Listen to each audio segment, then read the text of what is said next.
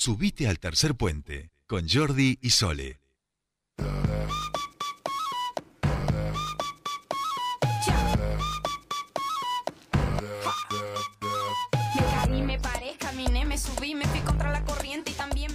Bien, mientras aquí están bailando la cortina que le da pie a esta columna, eh, yo me toca dar la bienvenida, por supuesto, a este espacio, que lo hacemos eh, además porque vuelve eh, al aire majo, por eso también la, la alegría. Bravo, Empieza bravo, la bravo. columna de feminismos, mejor no te lo explico. ¿Cómo les van, Sora, Majo? Bienvenidas a su espacio. Bien, Muchas bien. gracias. Acá estamos. Muy bien. Bueno. Feliz de tenerla Majo acá. Ay, Ay, sí. bien, todos, todos sorprendidos. Cuando, cuando yo la vi, la primera dice, ¡ay! Yo voy a decir que no quiere decir, que no quiere decir, o sea, yo extraño a todos Yo, por yo- igual. yo ¿eh? voy a Yo decir que la extraño a. Caro hoy. claro, vos tenés que. No, sí, no, sí, yo sí. extraño a todas, a todas. Ya Sí, sí, sí. Ya sabes. Sabemos que es tu preferida. Que lo diga Buda. Que lo diga Buda. tengo acá- ¿Dónde está Buda? Ahí está, ahí no me está. lo escondan, ¿eh? Ahí está. Ahí No, está. para nada, para Yo nada. lo veo a Buda y la veo a Caro, es así. Bueno, nos da mucha alegría que nos hayan traído este tema porque es fundamental la perspectiva de género cuando hablamos de elecciones y vamos a hablar de el voto. No quiero decir ni voto femenino ni nada porque dijeron voto. No, eso, no- eso me dijo a mí Sole. ¿Cómo? Perdón. vos no Sí, me sí, dijiste. tenemos dos temas para charlar y Ah, uno dos, es el voto. dos. Uno Ah, es el no, voto no, me y- faltó uno Ah. entonces. Está bien, está bien. Uno es el voto, Sí, estoy sí, sí, bien. sí. Y el otro tema, Y el otro tema es la violencia de género y estamos rememorando la fecha de ayer. La fecha la de fecha de ayer ayer de del Día Ivana. Cuatro años de su Ahí vamos, Sí, sí, ahí sí. vamos. Bueno, todos ustedes, ¿eh? Vamos con el, el, el primer audio que tenemos para escuchar y Bien, después ¿no? En, refe- en referencia al, al, al voto, al sufragio femenino. Ahí vamos. Sufragio femenino no consiste tan solo en depositar la boleta en la urna. Consiste esencialmente en elevar a la mujer a la categoría de verdadera orientadora de la conciencia nacional. Los señores legisladores que tanto defienden este proyecto, imaginan, ¿acaso sueñan con una mujer presidente de la nación? Las mujeres argentinas tendrán los mismos derechos políticos y estarán sujetas a las mismas obligaciones que les acuerdan o imponen las leyes a los varones argentinos. Para la mujer argentina regirá la misma ley electoral que para el hombre. El Poder Ejecutivo, dentro de los 18 meses de la promulgación de la presente ley, procederá a empadronar, confeccionar e imprimir el padrón electoral femenino de la nación. historia de las resistencias, la historia de los sacrificios, la historia de los ejemplos contra todos aquellos que quieren juzgarnos han sido siempre enfrentados y vencidos por mujeres. Y además, también hay que decirlo que las primeras víctimas del ajuste, las que se tienen que hacer cargo del ajuste, son las mujeres, siempre en las casas, cuando quedan al frente del hogar, cuando no le alcanza y tienen que hacer milagros y magia para tirar la comida, para cocinar. Las mujeres tenemos que ponernos de pie, de pie permanente, de pie para decir que no nos vamos a dejar quitar las cosas que hemos ganado en todos estos años.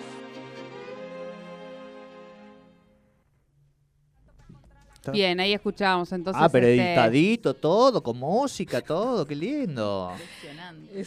Le- le- un poquito más cerca, Majo, por Perdón, favor. de- sí. micro. En realidad hay que levantarlo un Sí, pelín, porque que si no. Sí, hay, eh, agachada. sí. Exacto. Ya había perdido los hábitos. De, Eh, la falta eh, de participación, viste que se pierden los hábitos. Exacto. Ay, Em, Dios, has tenido que volver para reencontrarlos. Por Dios, pero basta, chiques, me voy. Ah, me están pegando. No, no, no, no, te estamos halagando, Majo. Bueno, estábamos escuchando recién, eh, en realidad es un audio editado por, por los compañeros de los compañeros y las compañeras de la Cámpora, no es de ahora, es de hace un par de días, en homenaje al sufragio femenino, al, al- al día en el que se, en el que se, se sancionó la ley 13.010 que, habla del sufragio y para nosotras es, es una fecha es una fecha y es fue bueno como hemos mencionado ya como uno de los sucesos en la participación política de las mujeres eh, eh, importante y bueno, nada, con, con dos voces enormes. Hoy mientras buscaba audios y videos, eh, se dijeron cosas que, no sé, por ahí iba a traer un audio, viste que el debate en la Cámara de Diputados hablaba de que el cerebro de la mujer era más pequeño. Ese, ese lo he escuchado, ese Es es tremendo. Tremendo. Es tremendo. Y dije, Pero además porque era el paradigma de la ciencia, Sí, digo, sí, y sí, eso sí, sí. nos lleva obviamente a una discusión más profunda en términos, ¿no? De eh, la neutralidad de la ciencia y qué sé yo, pero, pero ese debate, yo he escuchado esos audios y realmente vale la pena en algún momento que se los hagamos a escuchar si no lo han escuchado porque es tremendo. Sí, sí, sí. Es, Claro, es- vale la pena escucharlo para, para lo que no debe ser. No, no, obvio. para obvio. desmenuzar, Para- justo el, el- para ir deconstruyendo todo este Claro. el, el- el machismo, el patriarcado a lo largo de, de la historia política de, la- de las mujeres, la lucha que hemos tenido que atravesar a través de los años y este, ese audio es, es perfecto para un día si querés lo podemos traer. Sí, sí, sí, el 23 de septiembre, que es el día que la primera vez que las mujeres pudieron hacer Pudieron uso de su de, de su posibilidad de, de ser el- de, de elegir, De elegir, y ser ¿no? elegidas. Exacto. Sabemos que en esta que en esta batalla estuvieron muchas mujeres a lo largo de la historia, como Julieta Lanteri, bueno, Evita que la estábamos escuchando, y, y, mm, Alicia Moro de Justo, que son mujeres que, que, mm, que se pusieron como, como objeto conseguir el voto y conseguir el reconocimiento de la, de la participación de las mujeres en la política. El martes pasado hablábamos justamente de esto, De cuando vos cuando hacemos mención y escuchamos ese audio que habla del tamaño del cerebro de la mujer y no sé qué. Y justo el martes pasado habíamos estado hablando de qué es lo que desprestigia o no a la política, si la participación de una vedette o la participación de eh, los calificativos personales de, los sujetos y las sujetas en la, en la política. Así que bueno, nada, queríamos conmemorar este día como, como uno de los grandes, como una de las grandes conquistas de las mujeres en la Argentina que no ocurrió no hace más de 75 años. Eso también hace a un camino, como bien lo decía em, en ese, ese audio es cuando Cristina era presidenta de la Nación, eh, las instancias y los procesos que tienen y que tenemos que atravesar las mujeres para eh, cada una de las conquistas, teniendo en cuenta cada una de las limitaciones que tenemos en esta sociedad patriarcal. Totalmente, y eso de no abandonar la lucha que seguimos de pie y vamos a estar de pie, digo, esta es Cristina arengándonos, que cuando una eh, flaquea por momentos dice, "No, ¿para qué? Siempre viene bien escuchar a la jefa. Yo siempre le digo a mis compañeras y a mis amigas, es como cuando alguna vez sobre algún tema tengas una duda, pone un audio de Cristina. O sea, pone un video de Cristina que ella El que siempre, sie- ella siempre opinó de todo. O sea, Cristina opinó No, claro, fue siendo, siendo senadora, senadora, y sí, siendo sí. senadora tiene unos audios mortales, unos videos mortales, eh, pero unas opiniones, o sea, para mí ella siempre eh, tiene una opinión sobre, sobre un tema o te hace eh, te hace como buscar un poquito más y esto que dice la Majo, como El oráculo ideológico. absolutamente podríamos hacer una podríamos hacer un mazo de cartas con frases de Cristina, Ah, buena idea. Como oráculo, ¿no? Está bien, Me puede gustó, ser un emprendimiento Sí. para los compañeros emprendedores nacionales y populares. sí, sí. Muy buena idea. Hay un mazo de cartas argentino como, o sea, se han hecho, he visto que se venden que son como muy idiosincrásicos, digamos, Claro. ¿no? Y que han puesto como todo, pero con Pero más de truco. Claro, Cartas más de truco. truco. No, no, no, pero esto es un, un oráculo de la Esto política. es oráculo, oráculo. Sí, sí, exacto. de la Ah, política, bien, ahí va. gusta, gusta. Ahí va, sí, Hasta sí, podés sí. tirar, eh, ah, bueno, habría que, hay que Vamos- armarlo, vamos hay que a armarlo. Vamos a armarlo, vamos a, con la columna de emprendedores, emprendedoras. Vamos a ver qué- Vamos a ver ahí quién nos Me hace gusta, el aguante. me gusta, Ah, sí, sí. Vamos, Le hacemos promoción después de acá. obviamente. Bien, bien, bueno. Bueno, y otro temita que queríamos. ¿Arranco yo, Majo? Otro temita que queríamos. Estoy lenta, perdón, hace Mar- mucho que no Majo se estoy. está ayornando. Pero sí, Eh, arranca, arranca yo. sí. Otro temita Ya que. se autobulinea ella, Claro, ¿viste? ya está, me han recibido como- así, sí, yo ya me autobulineo y zafo un poquito, porque si no, ¿qué va a hacer? No, no, porque aparte viste que los, los- los chistes sobre las comunidades o sobre los privilegios siempre son mejor cuando lo hacen las personas que tienen esos privilegios. Así que, bueno, la Majo va con eso. bueno, vengo Va, yo. Arranco yo, Sora. Arranco yo, basta. Eh, ayer, 6 de septiembre, eh, se- hace dos años ya que se sancionó en Neuquén, en la provincia, eh, como el Día de la Lucha contra todos los tipos de violencia hacia las mujeres. Y en conmemoración del fallecimiento de, Ivana Rosales, ¿no? Gran compañera que, que ha sido este faro para muchas eh, y muchas que hemos eh, militado por, por justamente contra la violencia de género, este, nos ha enseñado lo que sabemos, nuestros inicios. Yo creo que eh, todas hemos tenido a, a- a Ivana como faro y quienes hemos tenido el placer, el gran placer de compartir algún momento de nuestras vidas con ella y poder escucharla. Y, y, eh, nada, fue algo maravilloso, ¿no? Fue un privilegio realmente. Yo trabajé con ella en Derechos. Humanos del municipio, pero te hablo de hace 10, 12, 2009, 10, 11 por Qué ahí. suerte, qué suerte. Bueno, nosotras la- eh, eh, hemos tenido desde, desde Empoderadas el placer de mantener así con ella en nuestros principios de, de talleres y demás, o sea que, de- que empezamos a, a- caminar este, este, este camino, la redundancia, este, de la violencia de género. Este, y va, para mí siempre fue esclarecedor hablar con ella. Y nunca me voy a olvidar cuando me dijo, no tienen que saber nada, no tienen que hacer nada, tienen que estar.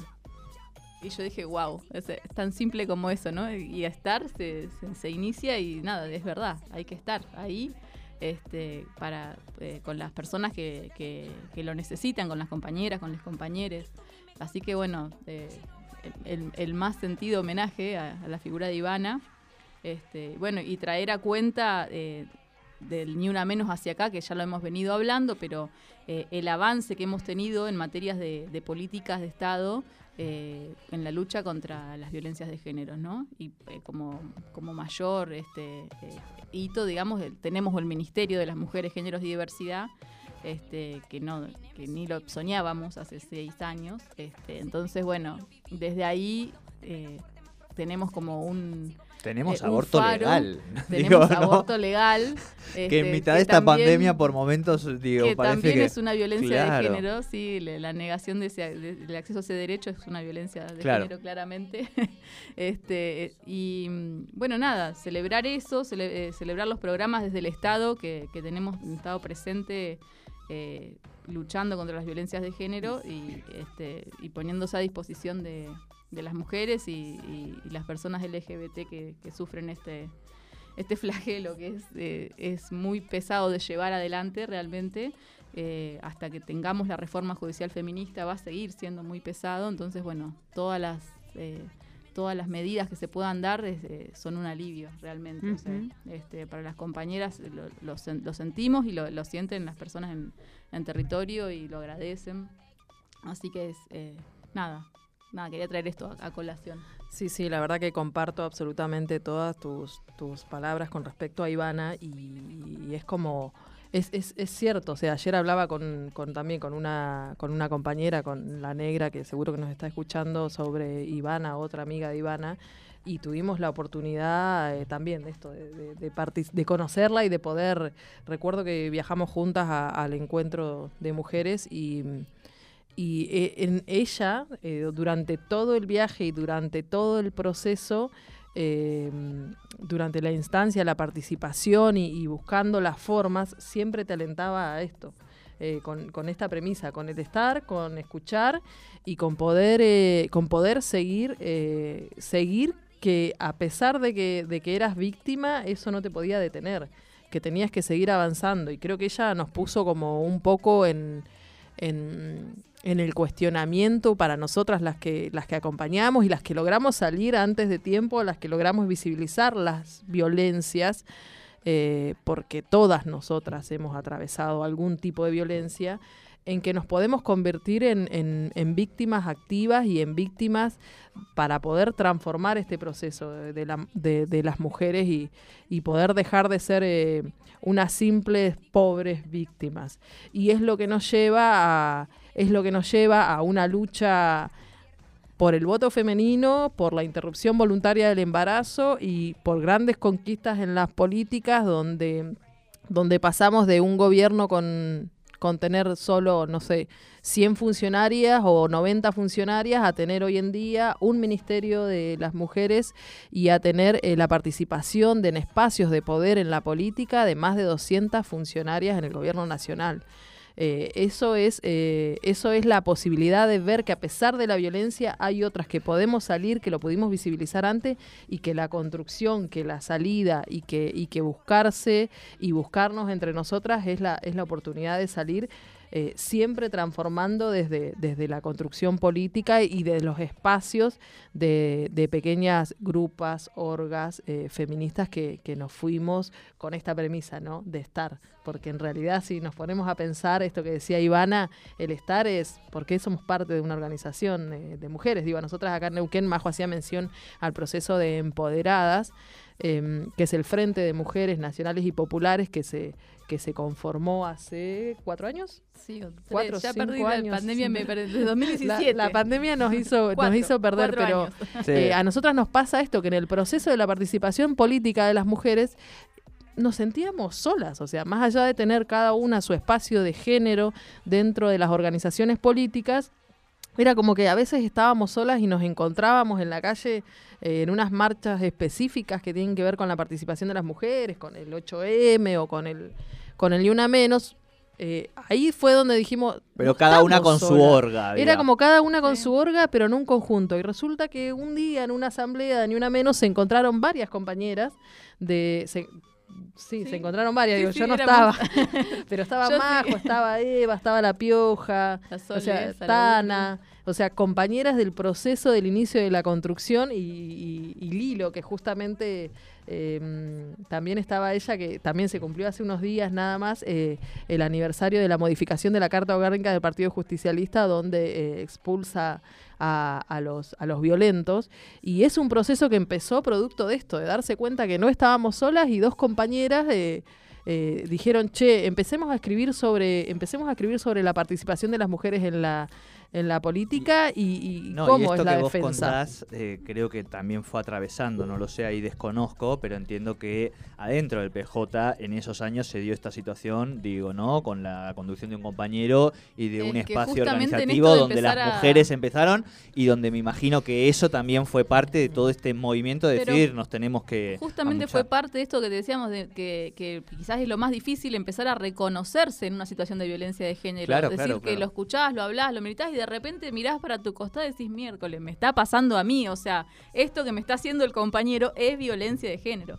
Entonces, nada, cuando eh, nos movilizamos y empezamos a hablar, por más que esto sucedía en una organización, eh, era fácilmente reconocible en, las otras organizaciones, quizá no a niveles tan extremos, pero sí, y obviamente cuando nos aunamos, este, creo que fue eh, como la, el, momento de quiebre donde ya, digamos, nos, nos sentamos en, en- el lugar, digamos, de decir, acá estamos, eh, somos compañeras, eh, so- tenemos los mismos derechos que ustedes, eh, no nos van a decir lo que tenemos que hacer, no nos van a pisotear más, no, no vamos a permitir que esto siga pasando. Y bueno, se llegó al Congreso del PJ, ni más ni Claro, menos. claro, claro, claro. Este, desde la fuerza de muchas agrupaciones y organizaciones eh, que por ahí eh, anexas al PJ, por decirlo de alguna manera, porque no necesariamente este, éramos todas del PJ. Así que. Y entiendo que genial. algo de eso, perdón, eh, algo de eso también quizá ha abrevado a la hora también de definir las candidaturas. Eh, en términos de, nosotros un poco lo hablábamos con Tania Bertoldi en relación a que al principio había varias compañeras y demás y que se había hecho como todo una cosa muy de las compañeras a la hora de terminar eh, tomando algunas definiciones que tuvieran que ver con las candidaturas y demás. Eh, digo, cuando ya se empieza a generar una potencia así por abajo, después eso va teniendo también su impacto en los distintos espacios sociales y políticos, ¿no? Sí, básicamente tiene un reflejo en, en el respeto de la participación de, de las mujeres en, en la política eh, como, como voceras, como tal, y es lo que se ha reflejado en todo el campo electoral. eh, así como en algún momento fue el auge de, de las juventudes, eh, también es el de las mujeres como parte de representación. Entendemos que, que, bueno, que cada partido tiene sus, que cada partido, que cada organización tiene sus, sus cuestiones internas en las cuales puede llegar a dirimir eh, en pasar o no. Pero hoy en día, ya sea una mujer o un hombre, eh, tiene que tener bien en claro eh, el respeto hacia las mujeres y las disidencias o la construcción política. Eh, em, en, en- en gestión, en acción. eh, o directamente en discurso o programático, ¿no? Nosotras salvo, es como salvo que estés en Buenos Aires o Capital Federal y tengas la posibilidad de votar un candidato como Javier Milei Javier Milei. o Esper, sí, sí, sí. que Qué lamentablemente envidia, no estar ahí para votar. Eh, pero que, que trae, digo, de la misma manera que traen Sí, sí, sí. eh, debates como qué es el comunismo, digamos, sí, a, sí, a sí, este sí. momento, también traen aparejados una mirada en lo que hace a la- al feminismo, al género, muy absolutamente que atrasa muchísimo. Esta ¿no? mañana venía escuchando, eh, no, no quiero eh, citar mal, pero creo que era el programa de María O'Donnell. Sí. lo que tiene estaba- Sole, sí, lo lo tenemos Estaba ahí. entrevistando Ahí diciendo que no. Ay, mirá, bueno. Citando estás- perfecto. Podés Este, citar, sí, eh, lea, estaba lea. diciendo eso, o sea, el, el tema de, de- de la paridad, el tema, todo, es yendo siglos atrás, o sea, hablando que estaba mal las leyes de paridad, las leyes en materia de igualdad, de avance en igualdad, de, Que de son derechos, de género. Esas fueron las palabras falso, que sí, sí. Que él dice justamente textual, si fueran más baratas, supongo que habla de las mujeres, los empresarios la- contratarían más mujeres. De la Ah, igualdad, de la desigualdad salarial de por la mismo- desigualdad salarial, claro, porque dice que en el 58 Gary Becker demostró que no hay discriminación salarial en 1958. qué bueno, O ¿quién sea, Que era, que era, perdón, ¿Quién era Gary Becker? años, no sabemos, pero sí era una época en la que la ciencia decía que estaba comprobado que el cerebro de la mujer era más chiquito. Digo, para o sea, situar... en consonancia al Claro, voto claro. femenino en el 47, los Claro, diputados claro, y claro. senadores de la Argentina, un, un par de diputados médicos decían que el cerebro de las mujeres era más chico. Imagínate este señor. Ese, con ese es este el paradigma de, ese momento De científico. Por eso digo que citar al 58 es como, viste, no sé. Sí, pero yo creo que tengo, tengo una apreciación Sí. con respecto, no, no la hemos Digo, lo traigo con- porque con tiene Majo, que ver pero con no, las justamente con el voto y con Sí. algo que se nos mete en la agenda de, de este domingo, ¿no? Tiene que ver con algo que se nos mete, pero aparte tiene que ver también, o sea, tampoco es tan superficial. O sea, digo, eh, esta gente que ha salido a cuestionar y a criticar en, Capi- en Cava o en Buenos Aires, eh, no los escuchás, eh, re- re- mm, no los escuchás contestándole eh, a la candidata por el frente de todos en Buenos Aires sobre los aspectos económicos. O sea, no se los escucha, no se los escucha criticando a Leandro las críticas, digo, a Santoro Ah. sobre este tema.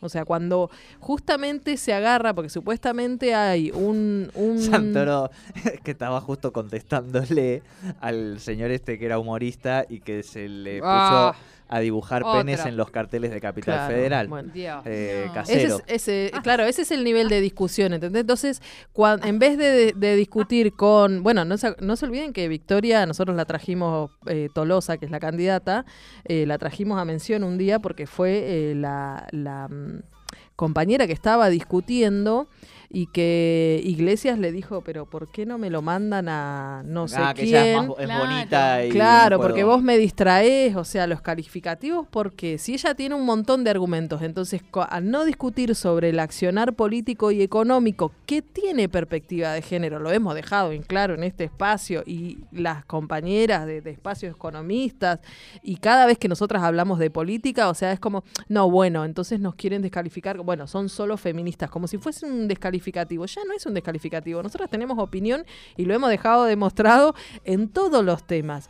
Y la eh, afortunadamente la economía en este país tiene perspectiva de género con las políticas de cuidado, tiene eh, cada uno tiene subsecretarías con respecto a la economía. Sí, sí, te- hay presupuestos elaborados ya con, eh, con perspectiva de género, digamos, ya todo el presupuesto 2022 que y se presentó, 2023 eh, eh, viene ya establecido de esta forma y se está trabajando a- en- desde, un, desde un panorama federal a nivel municipal en todo el país para, para bajar esto, ¿no? Eh, la elaboración de presupuestos con perspectiva de género. ¿Qué quiere decir esto?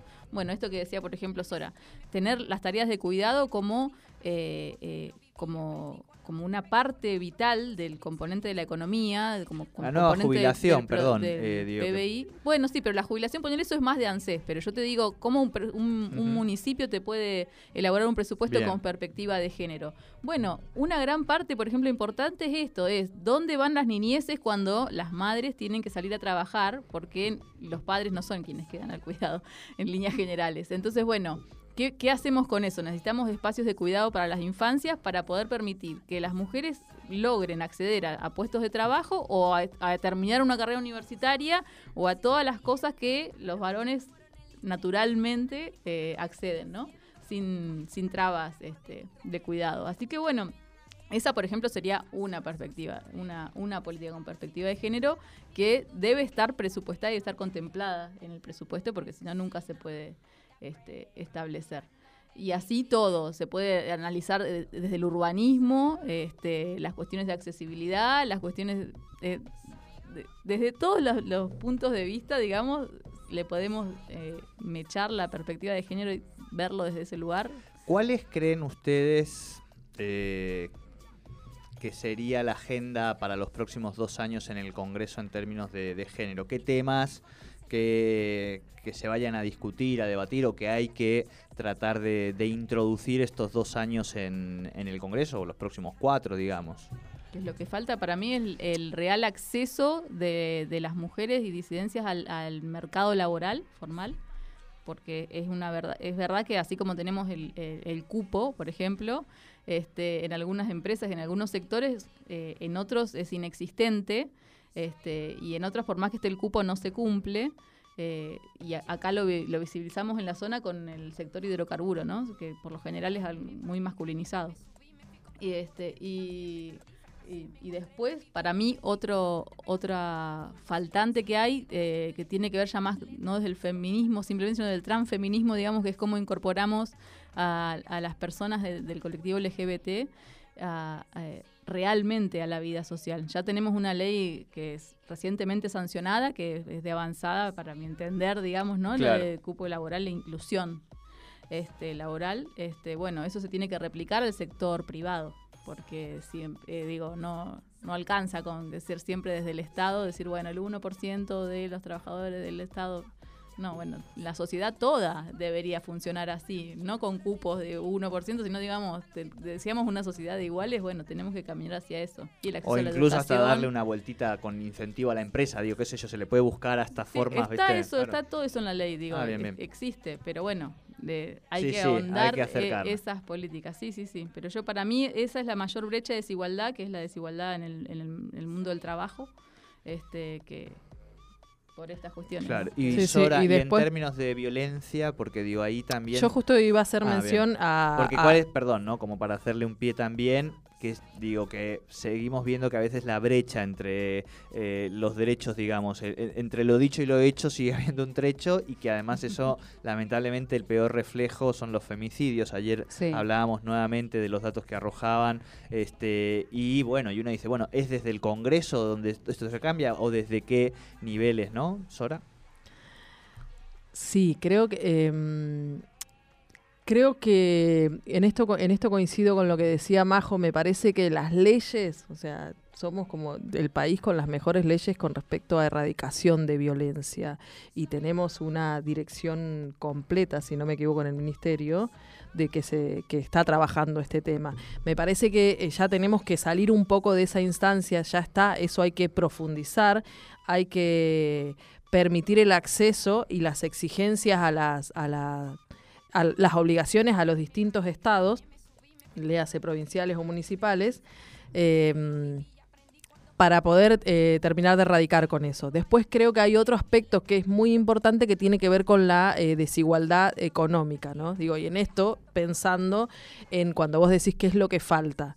Eh, la ley de etiquetado, eh, ley de medio ambiente que ya fueron aprobadas por el Senado y están trabadas en la Cámara de Diputados. Esas leyes tienen que, necesitamos que salgan. Eh, y en el aspecto de diferencia social, eh, recordamos que, mm, que Nancy Parrilli, cuando era diputada y ella también fue senadora, presentó un proyecto en la participación eh, de un porcentaje. En ese momento hablábamos del porcentaje de la, para que las mujeres sean contratadas en, en los, en las empresas que trabajan los hidrocarburos. Digo, también para poder terminar con las violencias hay que acabar con las desigualdades, ¿no?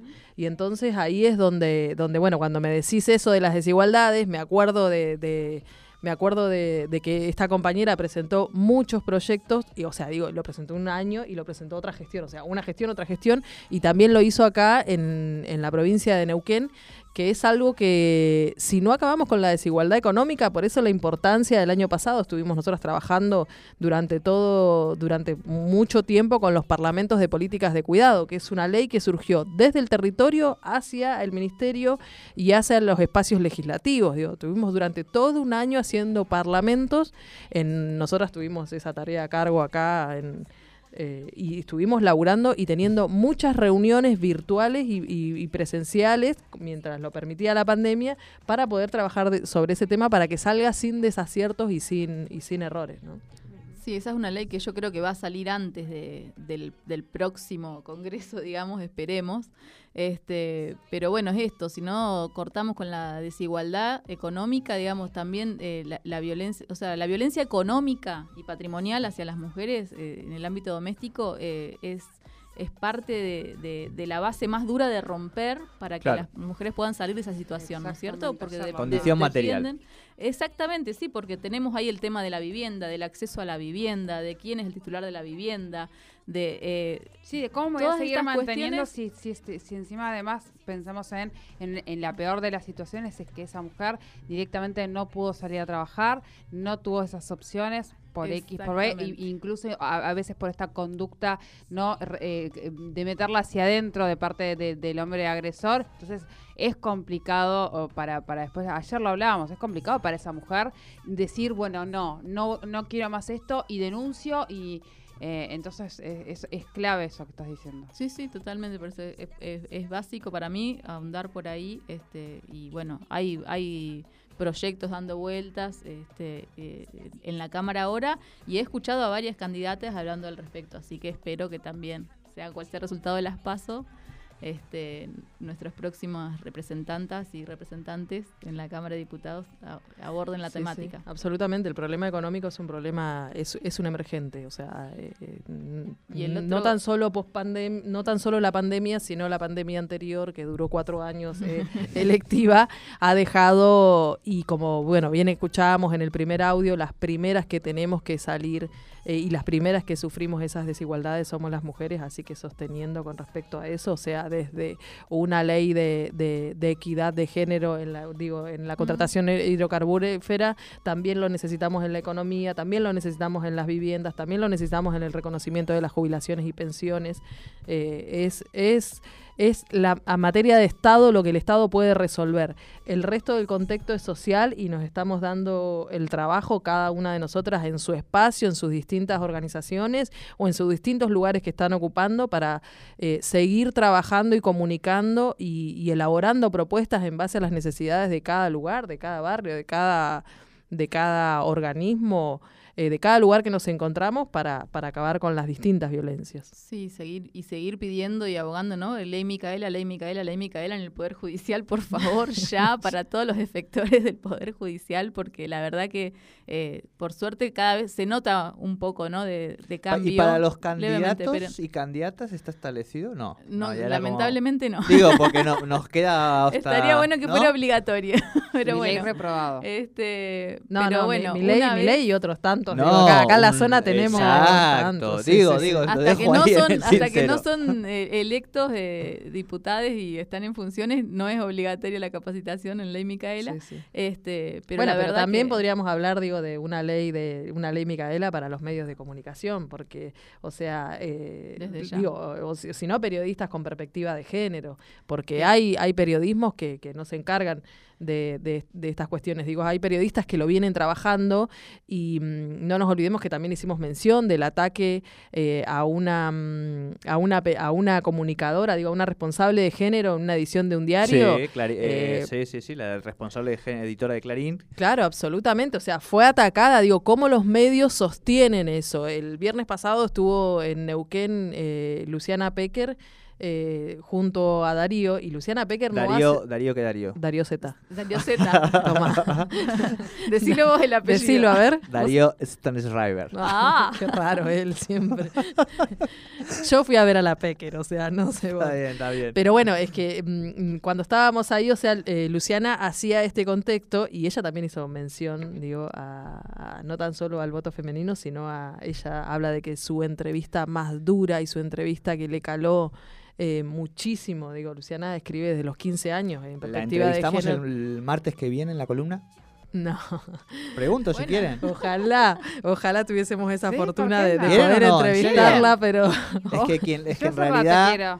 Bueno, Sí, bueno, lo obvio. vemos para el martes Pero bueno, que viene. ella hacía mención de, de poder, em, digo que ella cuando habla de, de las situaciones de, de violencia, eh, habla de habla de Ivana. De Ivana. Habla que Ivana fue la entrevista que, que, que, Un, que le un caló antes y un después. Sí, sí, sí. sí. eh, de- en, en sus escritos y en todo lo que ella en lo que ella elabora y en todo lo que ella comunica digo es una de las que viene pidiendo eh, perspectiva de género en los medios de comunicación desde toda la vida ella Mariana Carvajal y tantas otras periodistas que vienen trabajando en ese tema que también es importante porque no es tan solo tenemos a estos no sé cómo se les llama Personajes, decirle. Sí, para no ser tan, no por el horario, porque ya Jordi cuando decimos así, él mira la hora, viste, como diciendo, No, no, no, vayan a decir una barbaridad. Jamás. No, no, miro la hora para que no se nos pase el tema, este, Ah, bueno. para la columna. Miro, miro la hora para eso No. y ya estoy pidiendo, estoy tratando de cumplir sus sueños. nada Ay, más. bueno. gracias, varón, gracias. Gracias, era lo que necesitábamos. Eh, Eh, no, no, pero digo, porque es verdad que vino Luciana y no, Sí. y no la entrevistamos. Y No, digo, no. estuvimos flojos ahí, yo digo, en Sí, realidad. igual ellos vinieron a hacer una, Sí, sí, a- un ciclo de, a de- derecho al- de construcción del Al de teatro. construcción del De amor. construir el amor. de sí. construir el amor, que es un ciclo que Un tienen ciclo hace con- tres sí, años, que es Con Conex. exacto. Exacto. Sí, sí. Yes. Bien, tenemos música. Tenemos música. Tenemos música. Música, la ha elegido Majo. No. ¿quién la ha No. elegido? No. Porque aparte hay tantas productoras. Y produ- Yo el otro día encontré otra chica que no la conocía que había compartido porque encontré quien compartía los contenidos Claro, de Tercer sí, Puente sí, en la sí, web. Y digo, esta chica yo nunca la he etiquetado, no la tengo. No, no, no, vos no las etiquetás, pero lo hacemos nosotras. Lo Digo, es perfecto. como Vanessa, eh, Alita, Coti, Tres, Laura, cuatro, claro. cinco, Caro, seis, eh, siete. ¿otras dos? No nos olvidamos de nadie más. Son siete. Bueno, igual hoy, eh, hoy em, también, bueno, la quiero saludar a la Lore que nos está escuchando. Ocho. Eh, no, ella no es parte. A no- jugar de arquera, ya tienen equipo de 8 y 8. Ya ya está, podemos que... No, y el tema, ayer iba charlando con, con mi hija, que, que, bueno, nada, eh, viendo de qué íbamos a hablar en la radio, y bueno, ustedes vieron la, la música que escuchan los, los jóvenes. Ay, Dos por tres yo le pido a ella que, o sea, como que me recomiende algo. que porque, te actualice.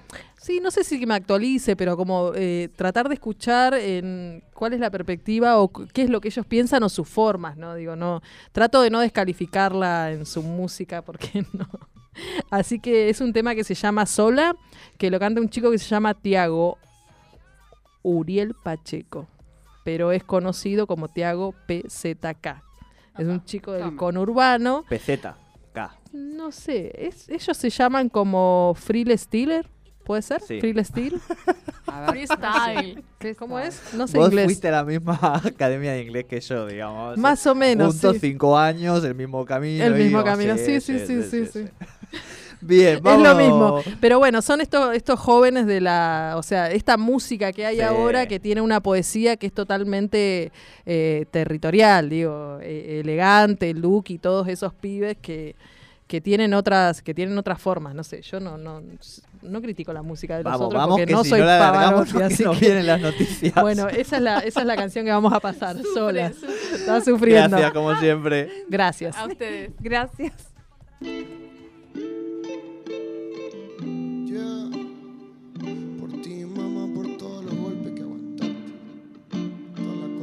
Sufriste. Yeah. Perdió las ganas está sola, muchas cosas en la boca. Oh, oh, mujer.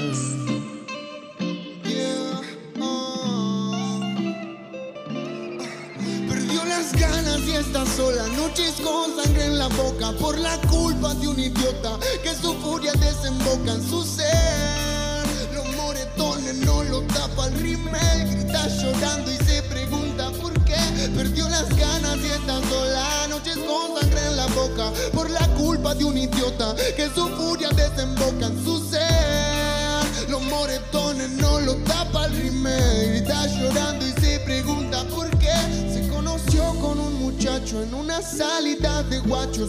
Entre tragos se gustaron, pero ya no sabía cómo era él. Un mamarracho que la vida le dio ganchos. Los temores y las inseguridades de un borracho empezaron con los gritos, pero ella lo veía normal como algo chico. La lastimaba y la insultaba sin un filtro. Ella por él de lágrimas soltaba litros y litros y litros. Familia decía no es para vos. Ella cegada creía que era amor, pero estaba junto a un maltratador que se camuflaba en la droga para pedirle perdón. Tuvieron un nene de chicos, salió con inseguridad de negro, pero no es maldito. Hoy se pone en el rol de un hombre siendo chico y te cuenta su historia de vida delante de cualquier micro. Perdió las ganas y están sola, noches con sangre en la boca por la culpa de un idiota que su furia desemboca en su ser. Los moretones no lo tapa el rímel, grita llorando y se pregunta por qué. Perdió las ganas y están sola, noches con sangre en la boca por la culpa de un idiota que su furia desemboca en su ser. Los moretones no lo tapa el rímel, grita llorando y se